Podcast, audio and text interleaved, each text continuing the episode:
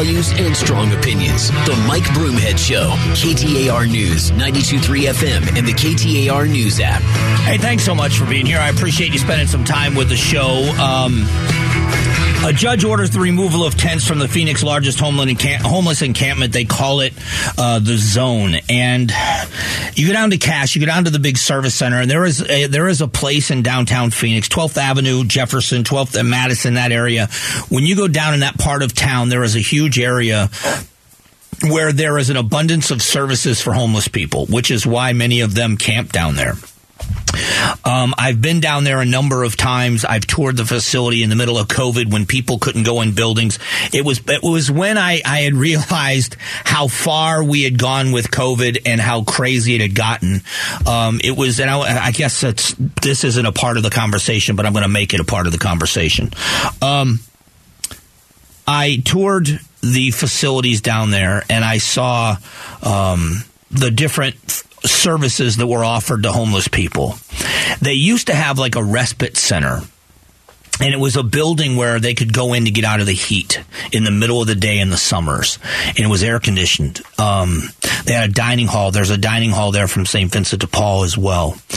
Um, and so it was a way for people to get out of the heat. And during COVID, you weren't allowed to do that. So here were all of these people that were dying in the heat it was 115 degrees, but they weren't allowed in the air conditioned building. They had to lay outside on the astroturf in what they were hoping would be the shade of the buildings that took it down from 115 to 112 and you couldn't get enough water in people. They were sick. It was it was so disturbing to see. But there are facilities there for people and thank god that it's there. Thank god there is uh, the the opportunity for people to get services but a judge has said that the city has failed to enforce the laws and that they must. They must enforce the laws.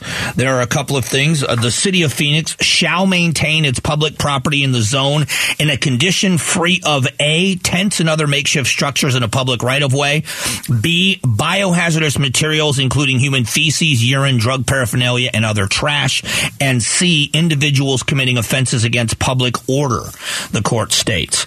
The city is reviewing the court's ruling remains committed to addressing the needs of all residents and property owners.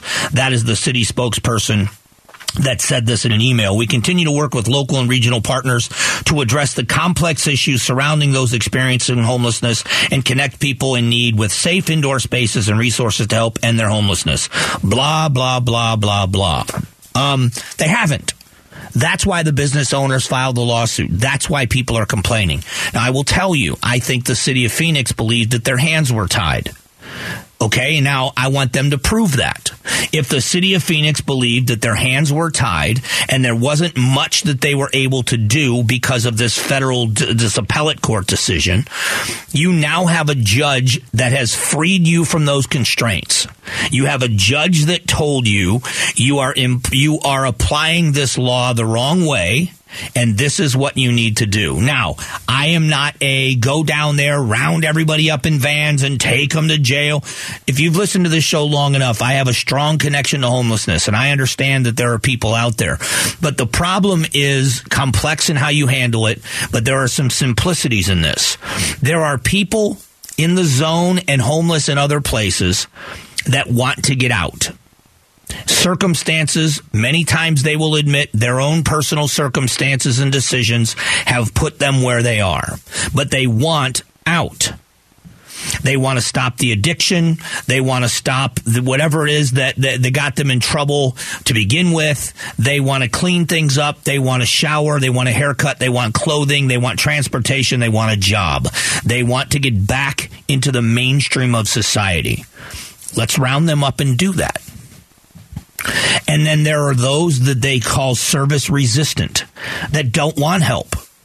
You can't take a dog or a pet with you. If you're a couple, you can't go as a couple in some shelters. You can't use drugs. You can't use alcohol. All of these are rules, and many of these people don't want to follow one or all of those rules, so they would rather stay on the street. Well, you can't do that. So now what? There's prostitution. There are violent crimes. There, there are people out there. This is how it is, and it's um, it, this is human nature. This isn't. This is not. Um, something that is unique to homelessness. You have people threatening and violence is happening because this is my corner. Get off my corner. No, this is my spot. You can't have it. Round up your stuff and get out of my place. And if you don't, you're going to get cut or you're going to get damaged. We're going to fight. So that's all illegal. Doing drugs, there's drug paraphernalia in the streets, as they said, human waste in the streets. And the, the police have been uh, told not to enforce the laws. Well, now you've created this massive problem that's only getting worse. And now the city is going to have to get the police involved. The Phoenix Police Department I would imagine the sheriff's department, uh, private organizations. I do, we had a great conversation recently with the people from St. Vincent de Paul and talking about they have a place where it is an invitation shelter. It is not a shelter where you just come in and get a bed for the night. You actually stay there. Uh, you have to be invited in. You can't just line up and come in. But it's people that want to get back out of homelessness and back into housing. And they are doing this all over. There's been a big investment from the city along with private organizations. It's going to be the best way to handle this. But to say that, well, these poor people, and many of them are, they have well, they have either a, a mental problem or a drug problem or whatever is going on.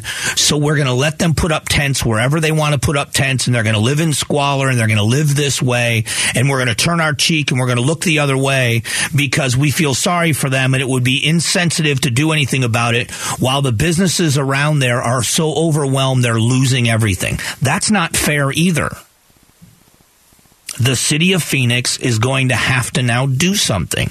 And it's a shame that it took a judge to give this order. But again, giving the city every benefit of the doubt in believing that because of an, another court's decision, we believe we are caught between a rock and a hard place here, and there's nothing we can really do about this. This judge has just given you permission and actually now said you're required I'm anxious to see how they solve this problem or how they start to clean this problem up or what they do.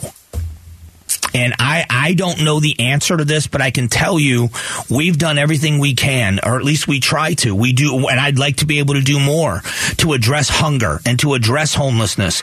I think it's a community problem. I see it as a community problem. I see it as a problem that just because it doesn't affect me directly, that I'm not homeless, I still have a responsibility to my fellow human beings to, if I can help, help. But you've got to divide out first the people that want help and give everything you can to helping them from the people that don't want help, and they're going to have to be dealt with a different way. But they're going to have to be dealt with. All right, in a moment, we catch you up on the biggest news stories of the day. It's a segment we call Did You Hear This? So hang out for it.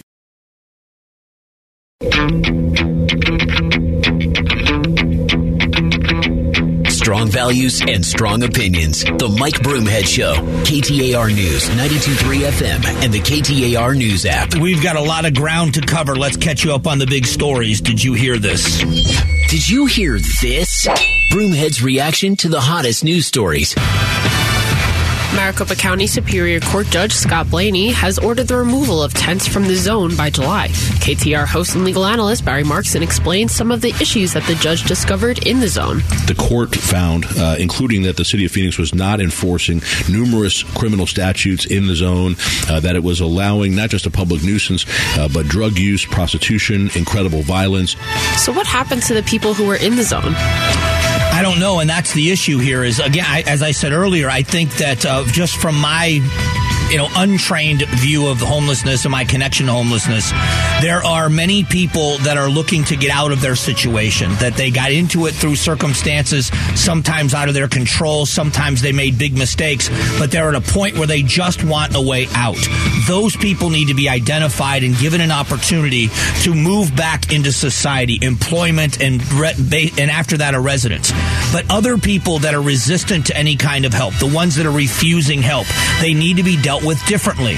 And I don't know if that's rehab. I don't know if that is going, you know, taking them to jail. I don't know where they're going to go, but they cannot sleep in the streets. They certainly can't do drugs. And just like any other criminal, if you're doing drugs, you're going to have to go to jail and be put into a rehab program. If you're committing crimes, you're going to have to pay a price for it. And I think that's part of going to, that's going to be part of the early solution. Long term, I don't know what they're going to do, but now their hand is being forced and they've got to do something.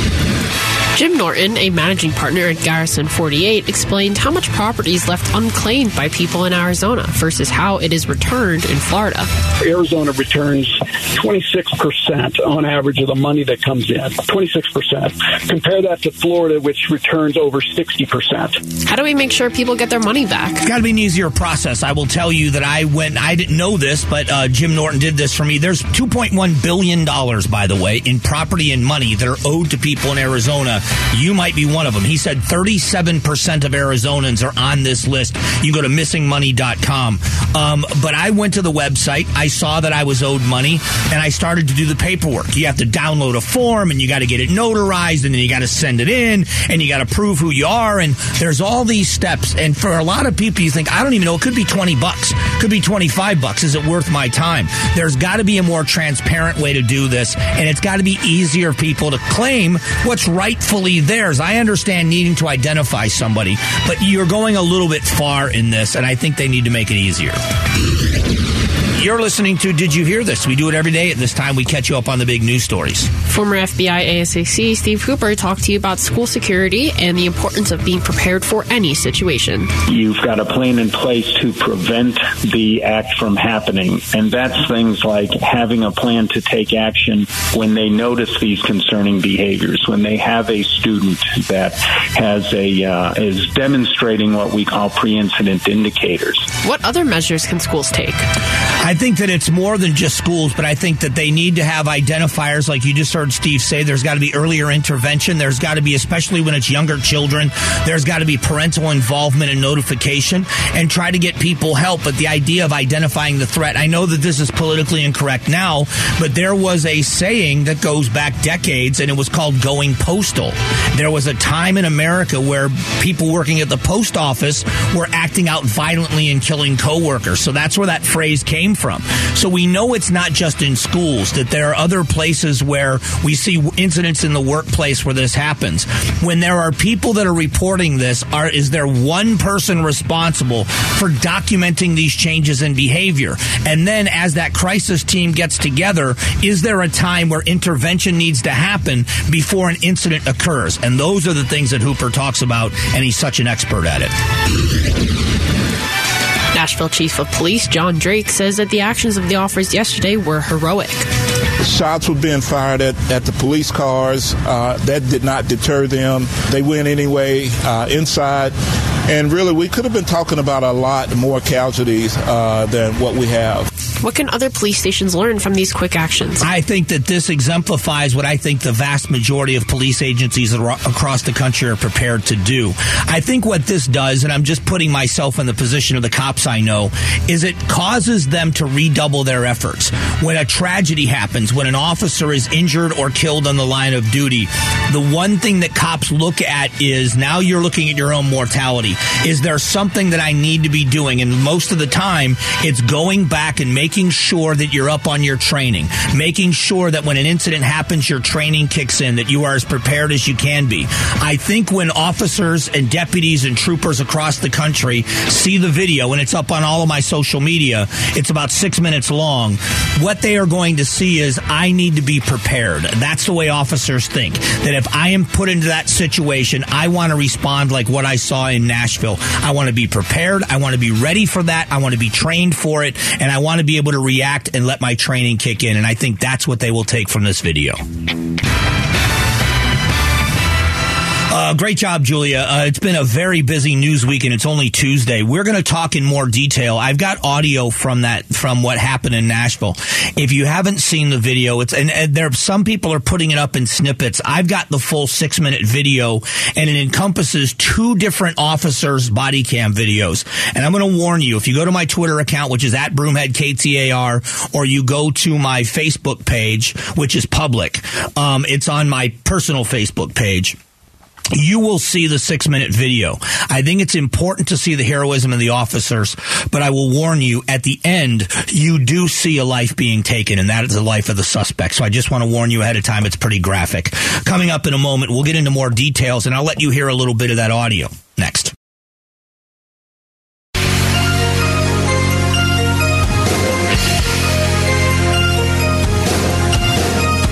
Strong values and strong opinions. The Mike Broomhead Show. KTAR News, 92.3 FM, and the KTAR News app.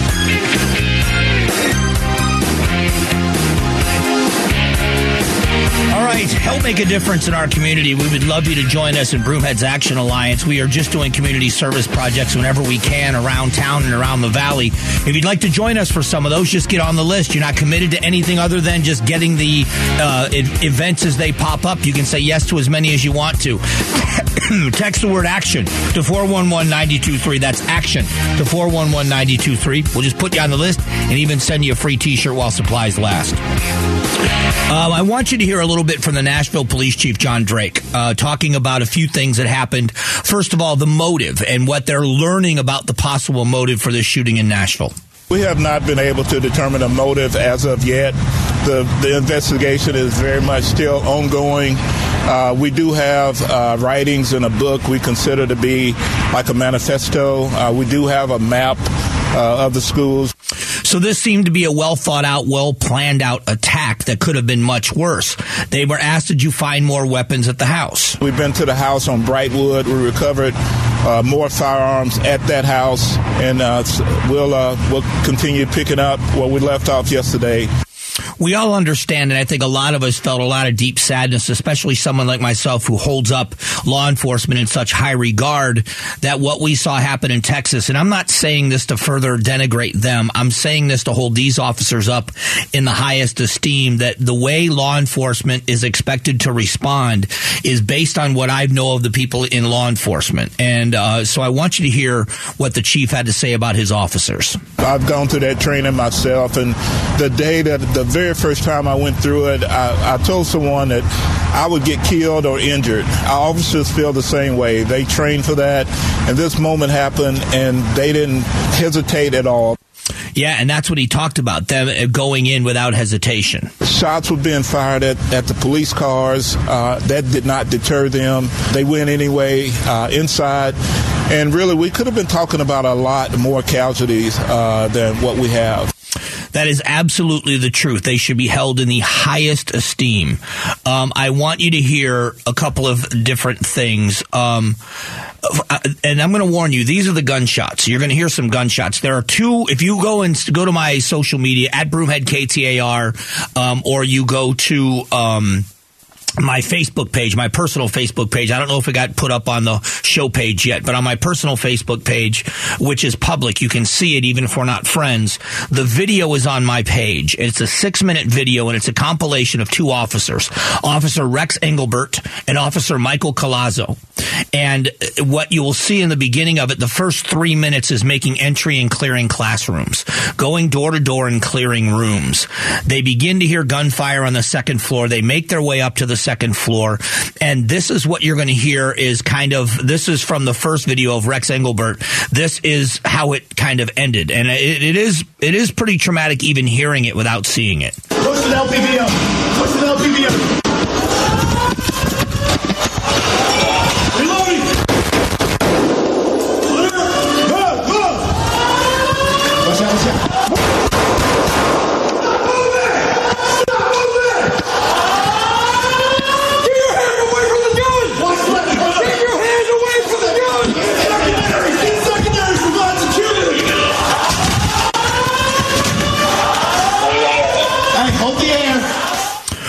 Right, so uh, as harrowing as that was, there was the first barrage of gunfire. You heard two or three rounds fired, and that was when the suspect was hit and the suspect went to the ground.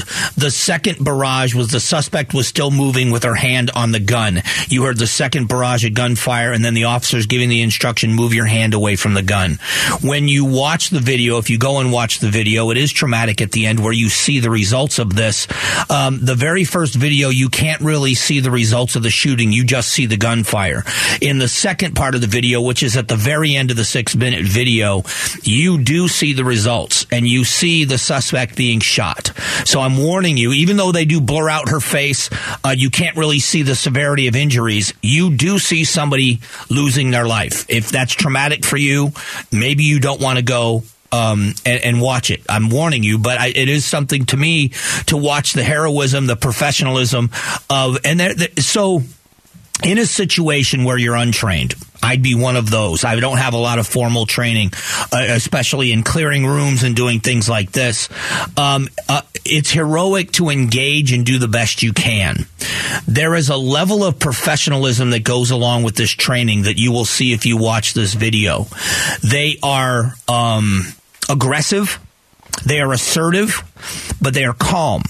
They are moving in precise and uh, precise maneuvers. They are talking to each other throughout the maneuvers, making sure they're covering each other left and right as they go into rooms and clear them. And they're doing it quickly to make their way toward the gunfire. I, I don't think that can be overstated. And for anybody out there, the adrenaline of just watching the video for someone is pretty high. Now imagine being in that situation. Um, I, I just this has got so many different elements for me to to see this video. Um, I was so saddened by what happened in Texas. I I grew up in South Florida, um, my, and you know, just like everywhere else, I think most states, all of the sheriff's departments are very similar in the colors and the uniforms that they wear. And so, my brother is a sheriff's captain in in Lee County, Florida. His wife, my sister-in-law Jamie, is a deputy. Their uniforms look very very similar to all the uniforms across the state, with the exception of the designation of what county they're from. And so to see a deputy that wears a very similar uniform to my brothers in South Florida act in a cowardly way and not engage a suspect when the orders were given to do so, it's disheartening at the very least. It's sad to see because we, I hold law enforcement in such high regard. These officers in Nashville had a complete disregard for their own lives. Absolutely, and they didn't do it in a in a maniacal way. This was a very composed, very structured maneuver to get to the suspect and take the suspect out. At this point, when you see it, this this girl was shooting out the window at the police cars on the street. They were she was still shooting at the police arriving on scene. So this, this as the chief is right, this could have ended much worse than it did. Much worse than it did. And so, um, it, to me, this is one of those examples of this is what police work is supposed to look like. And for the police chief, I think you're going to see some national recognition for these officers. They are going to do that. They are going to hate it because they do. The officers I know are not looking for any kind of recognition or glory, um, but I will tell you that they acted heroically, and you could see how well the training works. When a situation like this arises, your training kicks in. You have to know um, in those moments where you have to react. It's your training and man, these these officers do an excellent job of it. It is really a, it's exemplary in what they did. Um, so again, if you want to watch it, it's on my social media. But it, I'm just warning you, the end it's pretty graphic, and if that's something that bothers you, then don't watch the end. Um, what we're going to do before we close this out, uh, I want to go back to a local story, and it kind of connects with what we're talking about here. The officer involved shooting in Phoenix at the end of last week is one in a long line of injuries to officers that are uh, injured in the line of duty, shot at or shot in the line of duty in the city of Phoenix and across this valley. It is a growing problem. But I want to update you on some information and some commonalities, and I think it's a story that needs to be told. So we're going to get to that coming up here in just a couple of moments.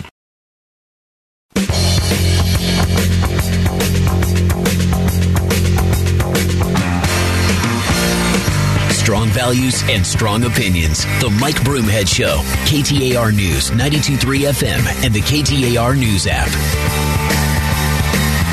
Hey, thanks so much. Appreciate you being here. I want to update you on something. We are going to always continue, and we should continue to debate how we feel the best way forward is. I am now, it's reduced to we are trading on social media. I am trading statistics with people, which you all know is so much fun to do.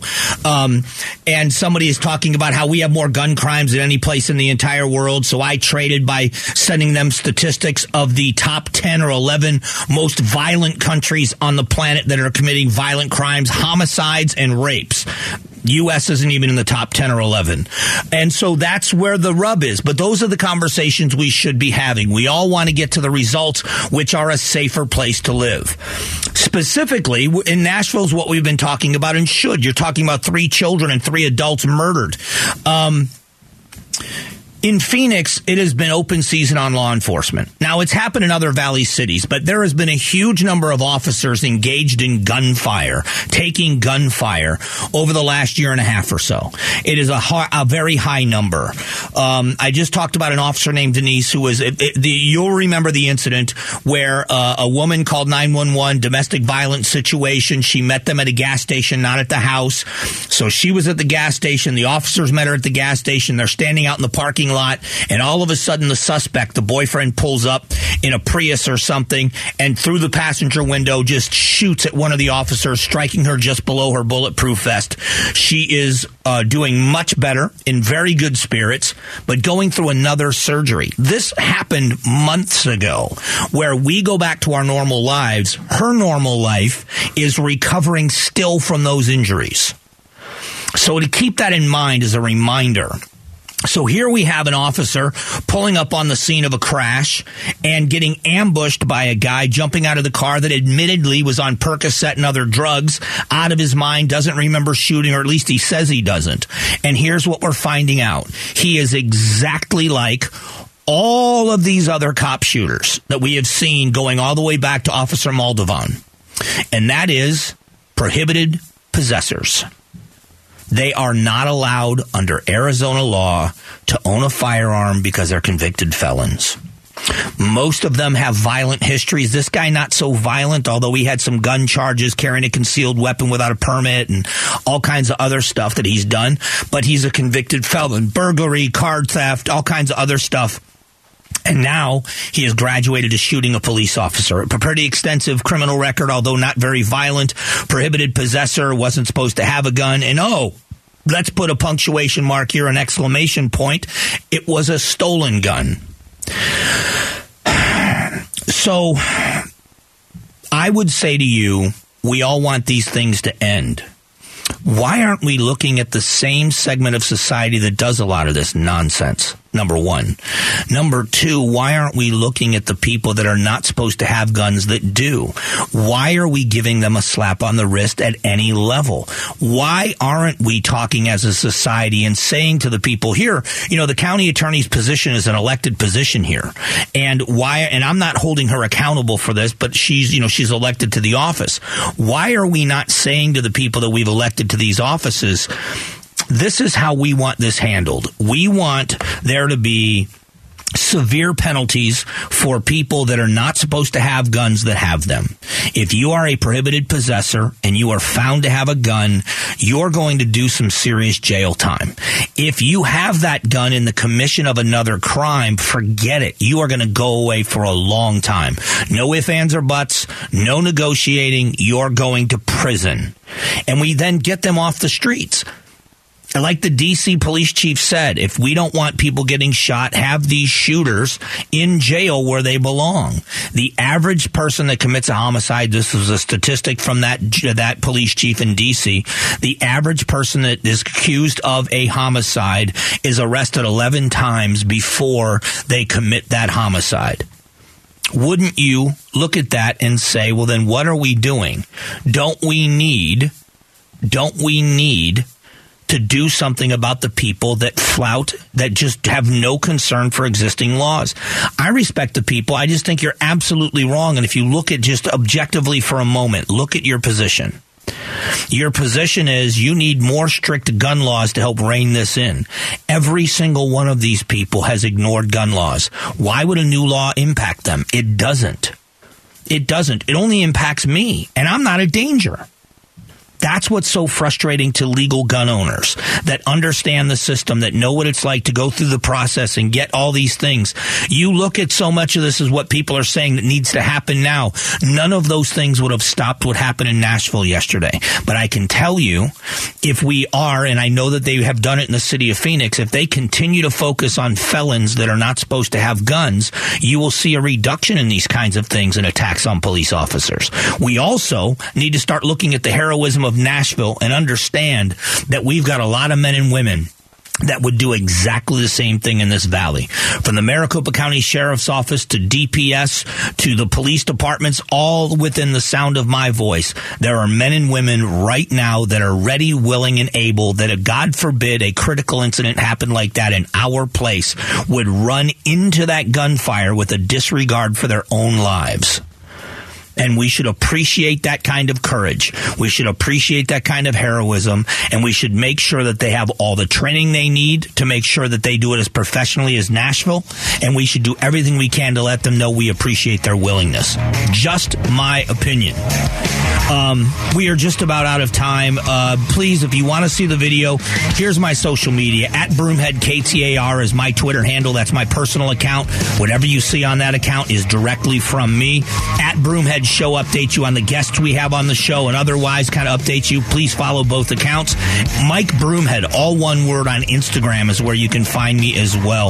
Um, I would love to keep in touch with you in between shows. It really is a privilege to do that. I try to, you know, I, I like the spirited conversation.